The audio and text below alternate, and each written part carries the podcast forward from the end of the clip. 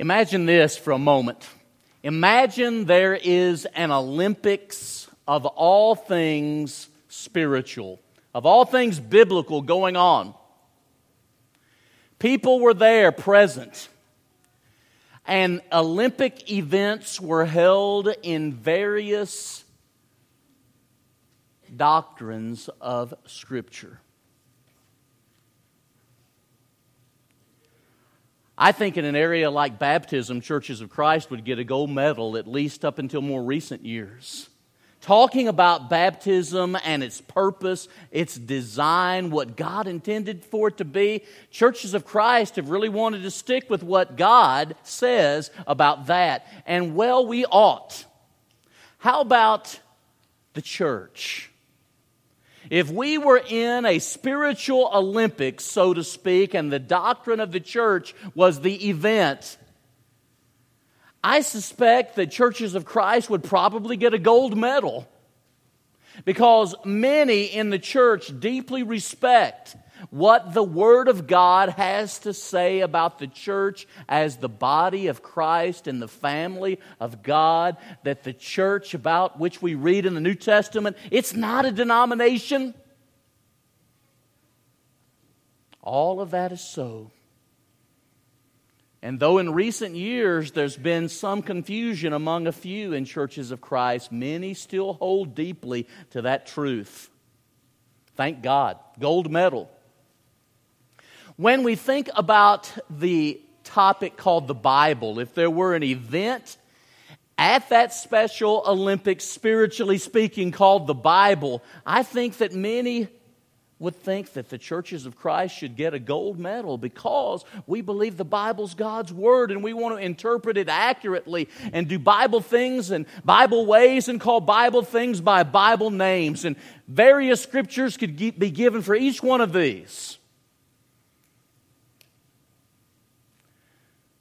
But what if there were a biblical event called the Trinity?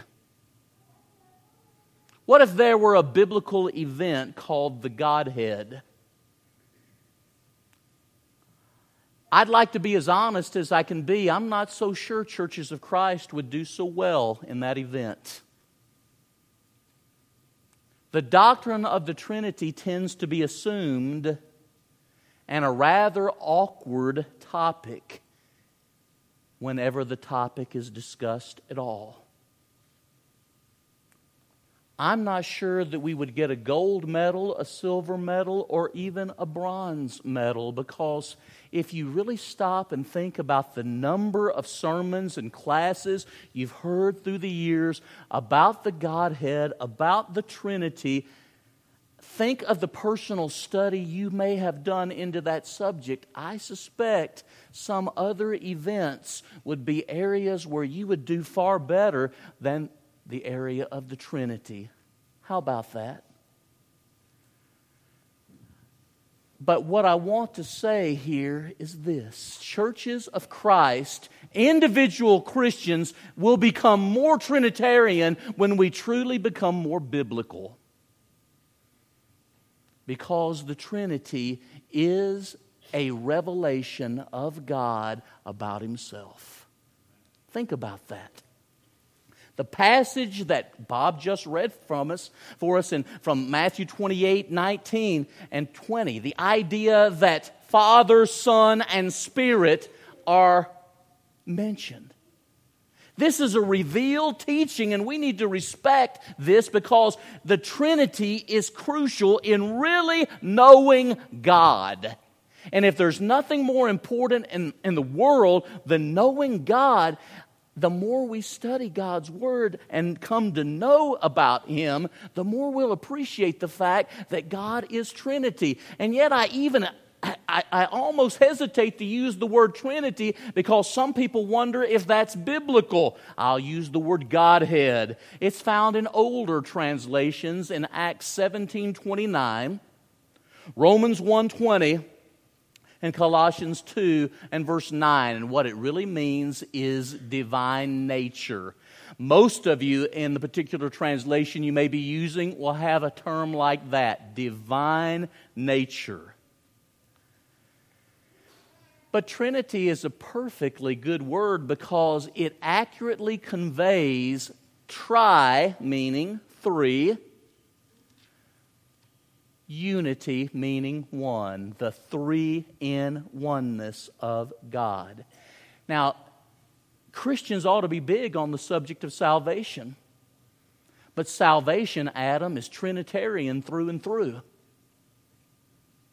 Salvation comes from the Trinity, is accomplished by the Trinity, and takes us home to the Trinity. If that's not true, nothing in the Bible is true.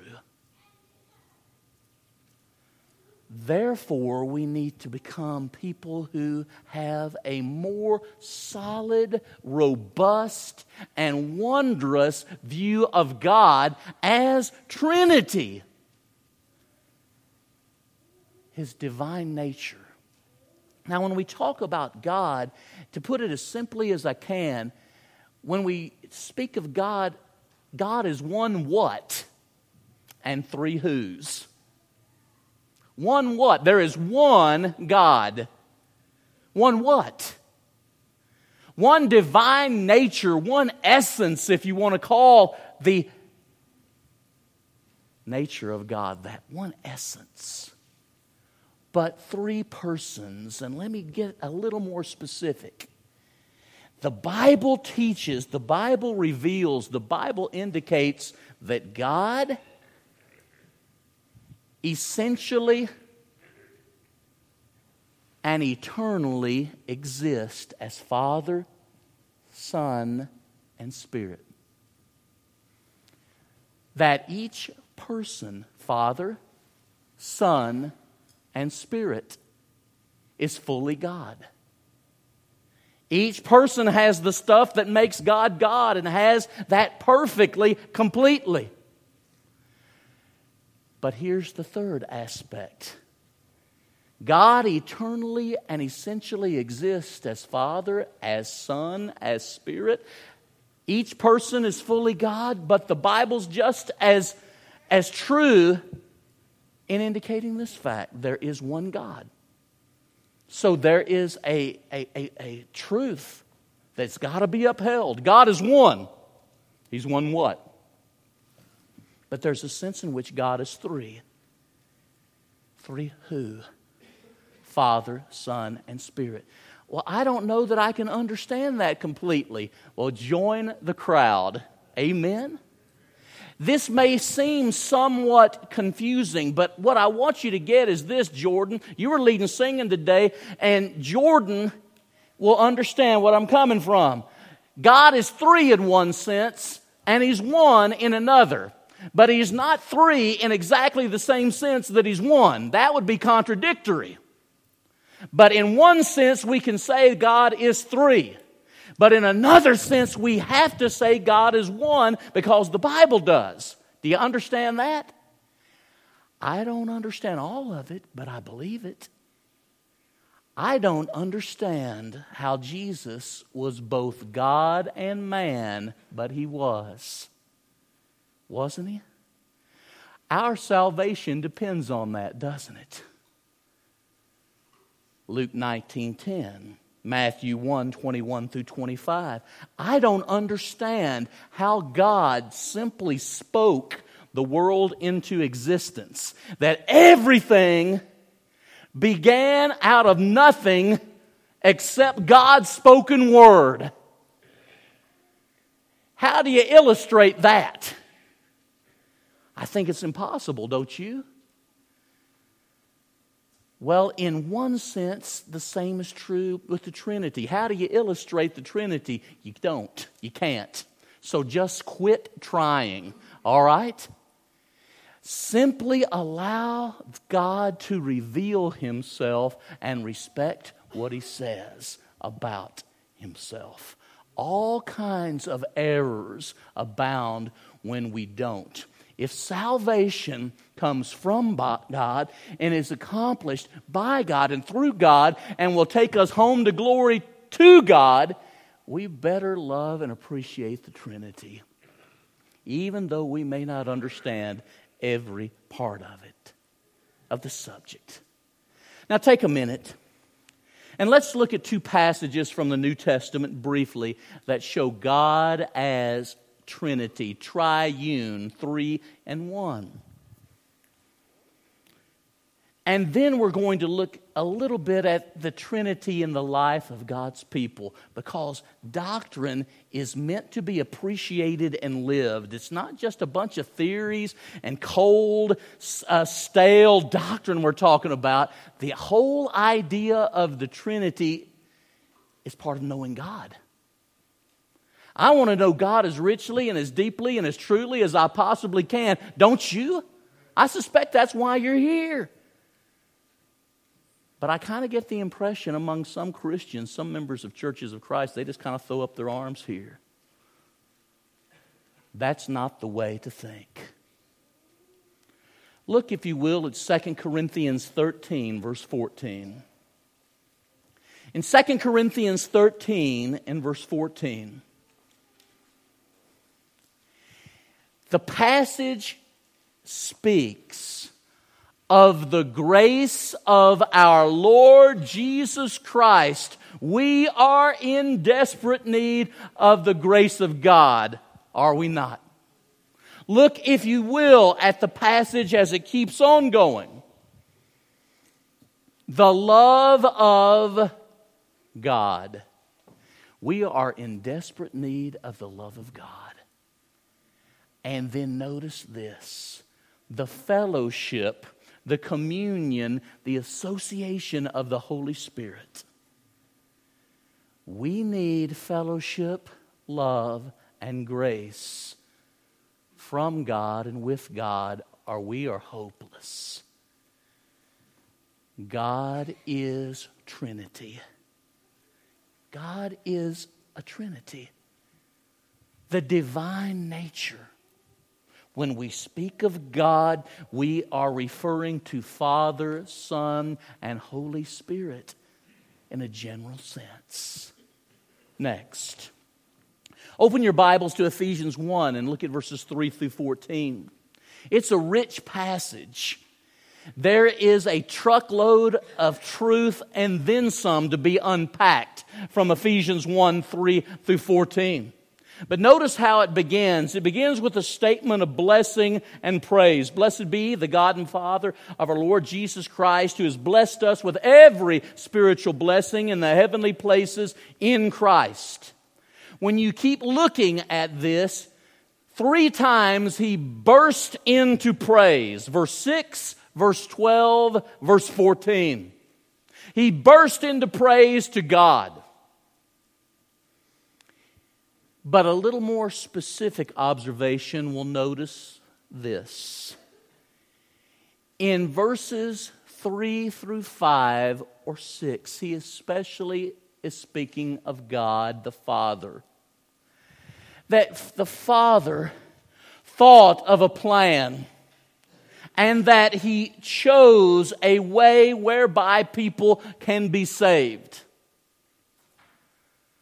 Look at verse 7 and work your way with me, especially through verse 12, and reference is made to Jesus who redeemed us and made possible our adoption into God's family.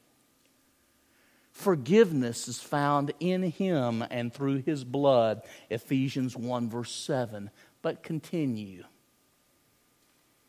Look at verses 13 and 14. Sealed with the Spirit, who is a guarantee of our inheritance. A Trinitarian statement that's made concerning the great plan of God in saving men. Three times he bursts into praise, and three times he speaks of God and blessing seems to fit well the Trinitarian overtones of the passage. Go with me, if you will, now to the second main idea, talking about the Trinity in the life of the church. You know, I talked about that if we were to have an Olympics, there'd be subjects we'd really do well on. And that I'm concerned that the Trinity is not one of them. And why shouldn't it be since it has to do with the knowledge of God? Well, Second Thessalonians chapter 1 verses 7 through 10 talks about when Jesus returns, he will give rest, relief to those that know him and obey his gospel. But punishment will be given to those that don't know God and have not obeyed the gospel. This is serious. To know God involves seeing something about the threeness and yet the oneness of God. The Trinity is the engine that drives the train of truth. The Trinity is the engine that drives the train of truth because God exists eternally and essentially as Father, Son, and Spirit. Each one's fully God. There's one God, but every doctrine has profound meaning and implication when we think about it in a Trinitarian way. Let me give you an example, real practically. Prayer, generally speaking, is to God. In the New Testament, generally speaking, prayer is offered to the Father. In whose name? Knowing that the Spirit does what? He intercedes for us in our prayers, Romans 8, 26 and 27. We are to engage in worship knowing that God is who we worship. Father, Son, and Spirit. We seek to honor Him. Trinitarian implications. Like I said, when we are carried to glory, we will be in the presence of God. And God is Father, Son, and Spirit. Pretty amazing. When we observe the Lord's Supper, we have offered our prayer to God, generally the Father, being mindful of Jesus the Son and the fact that the Spirit was the one who was at work in the life of Jesus, and at least in some passages is referred to being the one who raised him.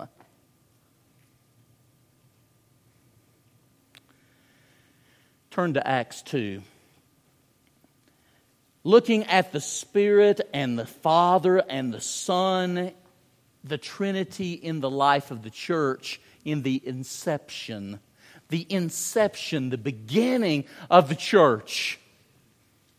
In Acts chapter 2, you begin in verses 1 through 13 with the coming of the Spirit upon the apostles in a miraculous way. You have the proclamation of Peter and the apostles, especially in verses 14 and following, going to about verse 41. Through the Holy Spirit, they declare that the will of God was done and that they, sinful men, put to death the Son of God. Acts 2 22 through 24. Then you have Acts 2:38 when people say, "What shall we do to be right with God, to be saved?" Repent and be baptized, every one of you, in the name of Jesus for the forgiveness of your sins, and you shall receive the gift of the Holy Spirit. We see in Acts 2 and the inception, the beginnings of the church, great Trinitarian emphasis, involvement, mention. Turn to Ephesians 4. Look at verses 1 through 16, and it's a great passage dealing with the platform of unity, a message that must be declared loudly and clearly by anybody that wants to be counted among God's people.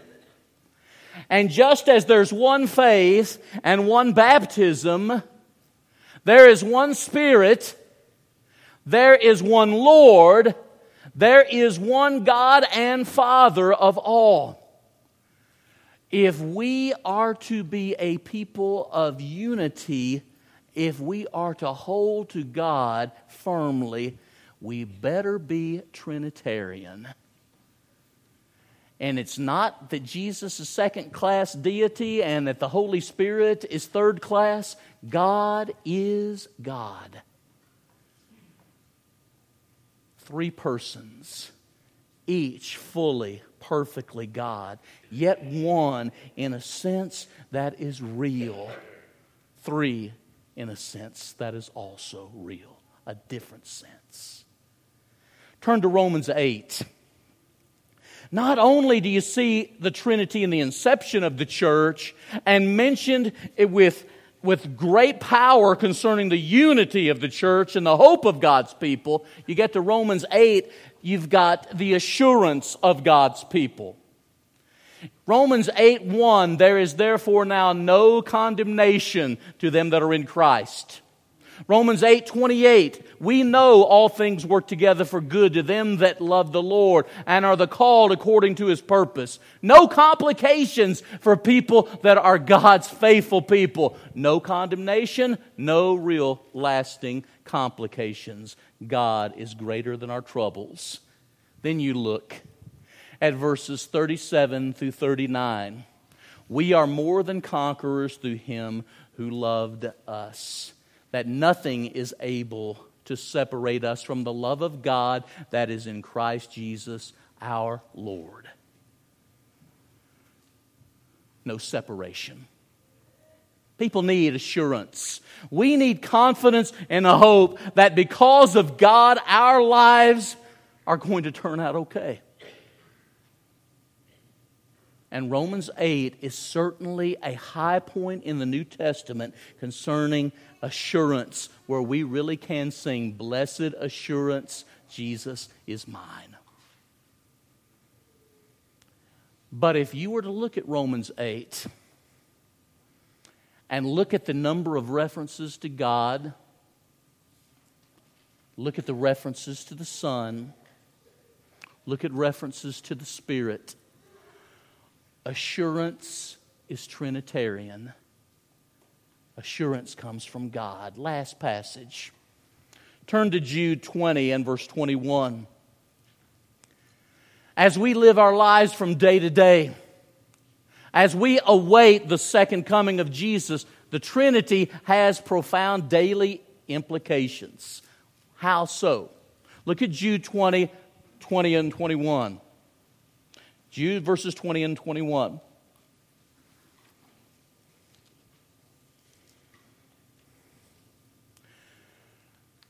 As we await the return of Jesus, we are to pray in. Pray in what?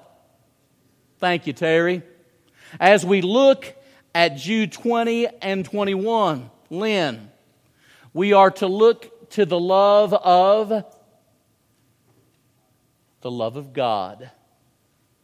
And we look also to the mercy of our Lord Jesus Christ. Don't tell me that deep doctrines don't have daily application. I may not understand everything about the doctrine of the Trinity or the doctrine of the Godhead, but I sure can appreciate the place that the Godhead has in the church's unity in the church's assurance, and while the church, the people of God, await the coming again of Jesus.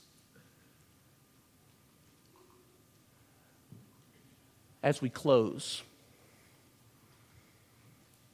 knowing that God eternally exists as three persons that we know as Father, Son, and Spirit, it helps a whole lot. God did not create us because He needed us, because He needed the relationship, because He needed to be loved, for example.